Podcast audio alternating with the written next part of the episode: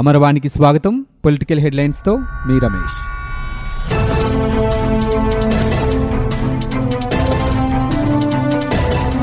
గుంటూరు నగరంలో మంత్రి బొత్స సత్యనారాయణను భవన నిర్మాణ కార్మికులు నిలదీశారు. ఇసుక కొరత కారణంగా పని దొరకట్లేదని మంత్రి ఎదుట ఆవేదన వ్యక్తం చేశారు. ఓట్లు వేసి గెలిపించింది ఇందుకేనా అని ప్రశ్నించారు.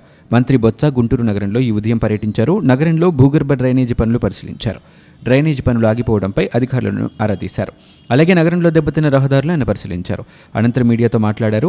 మూడేళ్ల క్రితం భూగర్భ డ్రైనేజీ పనులు మొదలయ్యాయని, పనులు సక్రమంగా జరగలేదని, పద్ధతి లేకుండా పనులు చేయడం వల్లే నగరంలో రోడ్లు దారుణంగా తయారయ్యాయని అన్నారు. రాష్ట్రంలోని ముఖ్య నగరంలో ఇలాంటి పరిస్థితి ఉండకూడదని, ఈ పనులు పూర్తి చేసేందుకు ప్రభుత్వం చిత్తశుద్ధితో ఉందని బొత్స పేర్కొన్నారు. రాజధాని అమరావతిలో ముప్పై వేల కోట్ల రూపాయల అవినీతి జరిగిందని తాను ఎప్పుడూ చెప్పలేదని మంత్రి బొత్స సత్యనారాయణ వ్యాఖ్యానించారు. అమరావతిలో ఇప్పటి వరకు తొమ్మిది వేల కోట్ల రూపాయల పనులు ప్రారంభించారని, అందులో ఐదు వేల కోట్ల రూపాయల పనులు పూర్తయ్యాయని చెప్పారు. అయితే నలభై వేల కోట్ల రూపాయల పనులకు టెండర్లు పిలిచారని, అందులో అవినీతికి తలుపులు తెరిచారని మాత్రమే తాను చెప్పానని వ్యాఖ్యానించారు. రాష్ట్రంలో వార్డు సచివాలయాలు పూర్తిగా ఏర్పాటయ్యాక పురపాలక ఎన్నికలు జరుగుతాయని, అవి వచ్చే ఏడాదిలో ఉండొచ్చని మంత్రి బొత్స తెలిపారు. మహిళలు ఆరోగ్యంగా ఉంటే కుటుంబం బాగుంటుంది, కుటుంబం బాగుంటేనే సమాజం సౌభాగ్యంతో వెలుగుతోందని గవర్నర్ బిశ్వభూషణ్ హరిచందన్ అన్నారు. విజయవాడలోని సిద్ధార్థ ఆడిటోరియంలో శుక్రవారం జరిగిన మహిళా ఆరోగ్య సదస్సు కార్యక్రమానికి గవర్నర్ ముఖ్య అతిథిగా పాల్గొని మాట్లాడారు. చిన్నజీఆర్ స్వామి ఆధ్వర్యంలో రెండు వేల ఏడు నుంచి ఇప్పటి వరకు వెయ్యి ఉచిత మహిళా ఆరోగ్య శిబిరాలు నిర్వహించడం అభినందనీయమన్నారు. చిన్నజీఆర్ స్వామి మాట్లాడుతూ ఏటా డెబ్బై వేల మంది గర్భాశయ ముఖద్వార క్యాన్సర్తో చనిపోవడంతో పాటు ఒకటి పాయింట్ మూడు ఐదు లక్షల కొత్త కేసులు నమోదవుతున్నాయని అన్నారు. ఈ నేపథ్యంలో మహిళలకు ఆరోగ్యంపై అవగాహన కల్పించేందుకు క్యాన్సర్ అనే పదం వాడకుండా శిబిరాలను ఏర్పాటు చేస్తున్నామని, రెండు వేల ఏడు నుంచి ఇప్పటి వరకు మూడు లక్షల మందికి పైగా మహిళలకు పరీక్షలు నిర్వహించామని అన్నారు. మూడేళ్లలో మహిళలకు మూడు లక్షల మందికి వైద్య పరీక్షలు చేయాలనే లక్ష్యంతో పనిచేస్తున్నామన్నారు. తెలంగాణ ప్రభుత్వం లాగా ఏపీ ప్రభుత్వం కూడా సహకరిస్తే అంగన్వాడీల ద్వారా మహిళలకు సేవ చేసే అవకాశం లభిస్తోందని తెలిపారు. మాజీ ఎంపీ గోకరాజు గంగరాజు, మాజీ మంత్రి కామినేని శ్రీనివాస్, ఎంసీ దాస్ తదితరులు ఈ కార్యక్రమంలో పాల్గొన్నారు. ఉద్యోగాలు, ఉపాధి కల్పించే చదువులు, నైపుణ్య శిక్షణపై ముఖ్యమంత్రి జగన్మోహన్ రెడ్డి కీలక నిర్ణయాలు తీసుకున్నారు. రాష్ట్రంలో నైపుణ్యాభివృద్ధి కోసం ప్రత్యేక విశ్వవిద్యాలయం ఏర్పాటు చేయనున్నట్లు ప్రకటించారు. వర్సిటీకి అనుబంధంగా ప్రతి లోక్సభ నియోజకవర్గంలో ఒక కళాశాల ఏర్పాటు చేయడంతో పాటు ప్రభుత్వంలోని ప్రతి విభాగాన్ని వర్సిటీతో అనుసంధానం చేయనున్నట్లు వెల్లడించారు. నైపుణ్యాభివృద్ధిపై సచివాలయంలో శుక్రవారం నిర్వహించిన సమీక్షలో సీఎం మాట్లాడారు. నైపుణ్యాభివృద్ధి కార్యక్రమాలు, విశ్వవిద్యాలయాల కోసం మూడు నాలుగు రోజుల్లో ఐఏఎస్ అధికారిని నియమించనున్నట్లు తెలిపారు. ఐటీఐ, పాలిటెక్నిక్, ఇంజనీరింగ్, బీకాం సహా డిగ్రీ కోర్సులు చదువుతున్న వారికి అదనంగా ఏడాది అప్రెంటిస్ అందించాలని, ఈ సమయంలో నైపుణ్యాభివృద్ధి శిక్షణ ఇవ్వాలని సూచించారు. అవసరం అనుకుంటే మరో ఆరు నెలల శిక్షణ, ఆ తర్వాత పరీక్షలు నిర్వహించాలని ఆదేశించారు. ఉద్యోగం, ఉపాధి పొందడమే లక్ష్యంగా ఈ కోర్సుల పాఠ్య ప్రణాళికల్లో మార్పులు తీసుకురావాలని స్పష్టం చేశారు. నైపుణ్యాభివృద్ధి, ఉపాధి కల్పనలో మంచి ఆలోచనలు ఉన్నా శాఖల మధ్య సమన్వయం లేదని జగన్ అన్నారు. ప్రతి శాఖ తమకు నచ్చిన రీతిలో బడ్జెట్ ఖర్చు చేస్తోందని, ఈ విధానాన్ని సంపూర్ణంగా మార్చాల్సిన అవసరం ఉందని స్పష్టం చేశారు. నైపుణ్యాభివృద్ధి, ఉపాధి కల్పన కార్యక్రమాల వ్యయం ఇక నుంచి ఒక శాఖ పరిధిలోనే ఉండాలని ఆదేశించారు. నైపుణ్య శిక్షణ అందిస్తున్న సంస్థల్లో నాణ్యత ఉందా లేదా అన్నది పట్టించుకోకపోవడంతో అనుకున్న లక్ష్యాలను చేరుకోలేకపోతున్నామన్నారు. ఉద్యోగ మేళాలు ఆశించినట్లుగా లేవని, ఒకటి రెండు నెలల శిక్షణ ఇచ్చినంత మాత్రాన పెద్దగా ప్రయోజనం ఏముంటుందని ప్రశ్నించారు. జాతీయ నిర్మాణ అకాడమీలో మాదిరిగా శిక్షణ ఉండాలని సూచించారు. వైకాపా ప్రభుత్వం వచ్చిన వెంటనే కొత్త ఇసుక విధానం తీసుకువస్తామని చెప్పి తెలుగుదేశం పార్టీ ప్రభుత్వంలో మాదిరే ఇసుక మాఫియాను తీసుకువచ్చారని జనసేన అధ్యక్షుడు పవన్ కళ్యాణ్ విమర్శించారు. వైకాపా ప్రభుత్వ అస్తవ్యస్త విధానాల వల్ల లక్షల మంది రోడ్డున పడ్డారని అన్నారు. మంగళగిరిలోని జనసేన పార్టీ కార్యాలయంలో శుక్రవారం విలేకరులతో మాట్లాడారు. ఇసుక రవాణాపైనే ఆధారపడ్డ ఆరు వేల లారీలకే పన్నులు లేకుండా పోతే కొత్తగా మరో ఆరు వేల లారీలకు రుణాలు ఇప్పించేలా జీవో నాలుగు వందల ఎనభై ఆరు తీసుకురావడం ఏమిటని ఆయన ప్రశ్నించారు. లారీల కోసం రుణాలు ఇప్పించి నిరుద్యోగులకు ఉపాధి కల్పించడం ఆహ్వానించదగ్గదైనా ఉన్న లారీల సంగతి ఏమిటి, ఎవరి లబ్ధి కోసం ఈ ప్రయత్నమని ప్రశ్నించారు. జీవో నాలుగు వందల ఎనభై ఆరుపై పవన్ విమర్శలు గుప్పించారు. రాయితీతో కూడిన ఆరు వేల లారీలు కొనుగోలుకు ప్రభుత్వం జీవో నాలుగు వందల ఎనభై ఆరు ఇస్తూ అందులో జీఎస్టీ మొత్తాన్ని తగ్గించే విషయాన్ని పరిశీలించాలని పేర్కొనడం శోచనీయమని అన్నారు. అన్ని రాష్ట్రాలు రేపు ఇలాగే వ్యవహరిస్తే ఆదాయం ఎలా వస్తుందని ప్రశ్నించారు. ఈ జీవోపై ప్రధానమంత్రికి, జీఎస్టీ మండలికి, అమిత్ షాకు జనసేన ఫిర్యాదు చేస్తుందని చెప్పారు. ఫేస్బుక్లో ఇసుక నిల్వలు ఉంటున్నాయే తప్ప వాస్తవంగా ఉండటం లేదన్నారు. రాజధాని ఉందో లేదో కూడా తెలియని పరిస్థితి ఉందని మంత్రి బొత్స సత్యనారాయణ వెటకరంగా మాట్లాడుతున్నారని అన్నారు. రాజధానిపై స్పష్టత ఇవ్వాలని పవన్ డిమాండ్ చేశారు. అంబటి రాంబాబుపై తనకు గౌరవం ఉందని, మాట్లాడేటప్పుడు పద్ధతిగా మాట్లాడాలని హితవు పలికారు. ఎన్నికలు ఐదేళ్లు ఉంటాయనుకుంటున్నారేమో, ముందే వస్తాయని అన్నారు. నూట యాభై ఒక్క మంది ఎమ్మెల్యేలను ఇచ్చిన ప్రజలే తిరిగి దెబ్బకొట్టే రోజు దగ్గరలోనే ఉందన్నారు. ఉదయమంతా భాజపాకు చెందిన రాజ్యసభ సభ్యుడు సుజనా చౌదరితో తిరిగారు. సాయంత్రం అయ్యేసరికి ముఖ్యమంత్రి వైఎస్ జగన్మోహన్ రెడ్డితో భేటీ అయ్యారు. ఆ తర్వాత సెల్ ఫోన్ స్విచ్ ఆఫ్ చేశారు. దాంతో తెలుగుదేశం పార్టీకి చెందిన గన్నవరం ఎమ్మెల్యే వల్లభని వంశీమోహన్ ఇక వైకాపాలో చేరడం లాంఛనప్రాయమేనని తెలుస్తోంది. వంశీ మాత్రం పార్టీ మారే విషయాన్ని నేరుగా ప్రకటించలేదు. గత కొన్ని రోజులుగా ఆయన పార్టీ మారుతారని ప్రచారం జరుగుతోంది. రెండు వేల ఆరులో పార్టీలో చేరిన ఆయన రెండు వేల తొమ్మిదిలో విజయవాడ లోక్సభకు పోటీ చేసి ఓడిపోయారు. రెండు వేల పద్నాలుగులో గన్నవరం నుంచి శాసనసభకు ఎన్నికయ్యారు. రెండు వేల పంతొమ్మిది ఎన్నికల ముందు పార్టీ మారుతారనే ప్రచారం జరిగినా తెలుగుదేశం పార్టీ తరపునే పోటీ చేసి ఎనిమిది వందల ముప్పై ఏడు ఓట్ల తేడాతో గెలిచారు.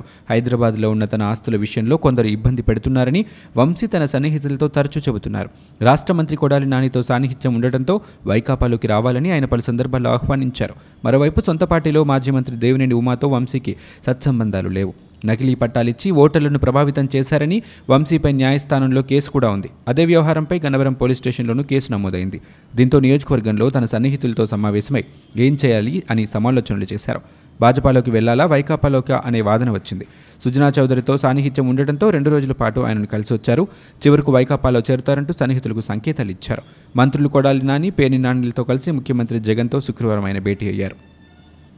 రాష్ట్ర ప్రభుత్వం కృత్రిమ ఇసుక కొరత సృష్టిస్తోందని వైకాపా నేతలు మాఫియాగా మారి ఇసుక దోపిడీ చేస్తున్నారని ఆరోపిస్తూ తెలుగుదేశం పార్టీ శుక్రవారం రాష్ట్రంలోని పలు డివిజన్ కేంద్రాల్లో నిరసన ప్రదర్శనలు, ధర్నాలు నిర్వహించింది. ముప్పై తొమ్మిది రెవెన్యూ డివిజన్లలో నిరసన కార్యక్రమాలు జరిగాయి. ఆయా జిల్లాలకు చెందిన మాజీ మంత్రులు, ఎమ్మెల్యేలు, ఎమ్మెల్సీలు, ఇతర నాయకులు పాల్గొన్నారు. కొన్ని చోట్ల ఆందోళనలో పాల్గొన్న వారిని పోలీసులు అరెస్ట్ చేశారు. విశాఖలో మాజీ మంత్రి అయ్యన్న పాత్రుడు నేతృత్వంలో కావాలి ఇసుక, పోవాలి ఇసుక మాఫియా నినాదంతో ఆందోళన నిర్వహించారు.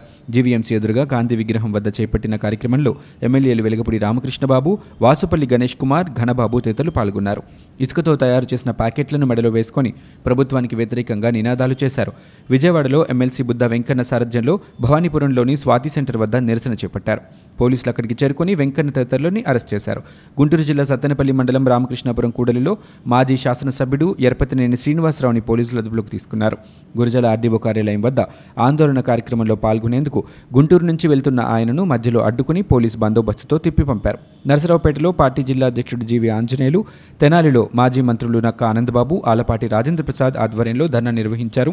తిరుపతిలో సబ్ కలెక్టర్ కార్యాలయం వద్ద తెలుగుదేశం పార్టీ ధర్నా శిబిరానికి ఎదురుగా పోలీసులు బారికేడ్లు ఏర్పాటు చేయడం వివాదాస్పదమైంది. పోలీసులకు తెలుగుదేశం పార్టీ నాయకులకు వాగ్వాదం జరిగింది.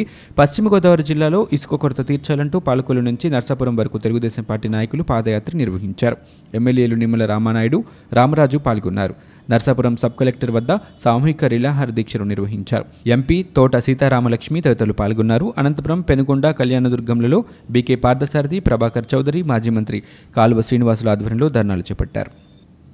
వైకాపా ప్రభుత్వం అనాలోచిత నిర్ణయాలు, అవినీతి పోకడలతో రోజు కూలీలు, నిర్మాణ రంగ కార్మికుల బతుకుల్లో దీపావళి రోజున చీకటిపాలు చేసిందని తెలుగుదేశం పార్టీ అధ్యక్షుడు చంద్రబాబు మండిపడ్డారు. ప్రజలు ఓట్లు వేశాక వాళ్ళ కష్టాలు పట్టించుకోకపోవడం మోసమని శుక్రవారం ఆయన ట్విట్టర్లో విమర్శించారు. వైకాపా ప్రభుత్వం వచ్చి ఐదు నెలలు అవుతోందని, కొత్త ఇసుక విధానం తీసుకురాకుండానే ఉన్నదాన్ని రద్దు చేశారని, కొత్త విధానం తెచ్చి రెండు నెలలవుతున్న ఇసుక సమస్య రోజు రోజుకు మరింత క్లిష్టం చేశారని అన్నారు. ముప్పై లక్షలకు పైగా కార్మిక కుటుంబాలతో ఆడుకునే హక్కు మీకు ఎవరిచ్చారని ఆయన ప్రశ్నించారు. ఎగువన కర్ణాటకలో వర్షాలు కొనసాగుతూ ఉండడంతో కృష్ణానదికి భారీ వరద కొనసాగింది. శ్రీశైలం జలాశయానికి శుక్రవారం ఐదు లక్షల నలభై వేల తొమ్మిది వందల ఎనభై ఏడు క్యూసెక్కులు నీరు వస్తుండగా పది గేట్లను పైకెత్తి నాలుగు లక్షల డెబ్బై మూడు వేల క్యూసెక్కుల నీటిని కిందకు వదిలారు.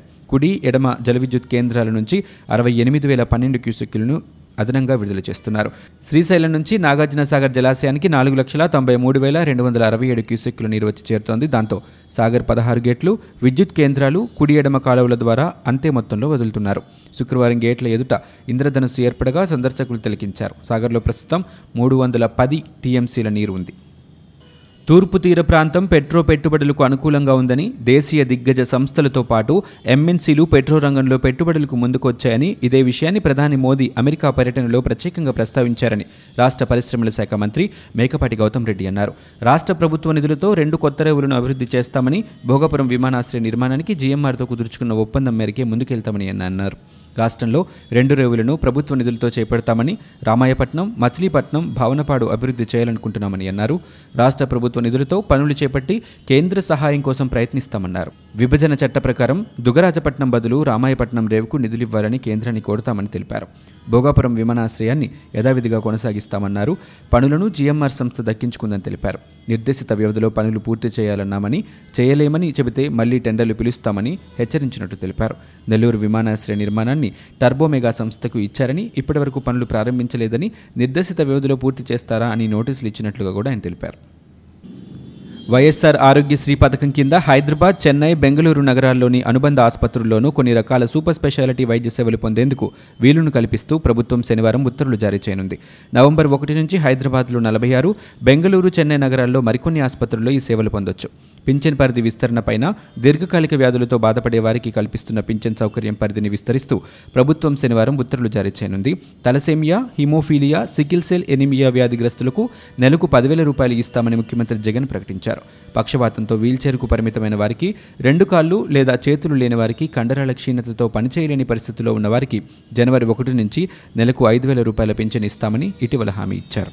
ఇవి ఇప్పటివరకున్న పొలిటికల్ న్యూస్. మరో బులెటిన్తో మళ్ళీ మీ ముందుకు వస్తాం.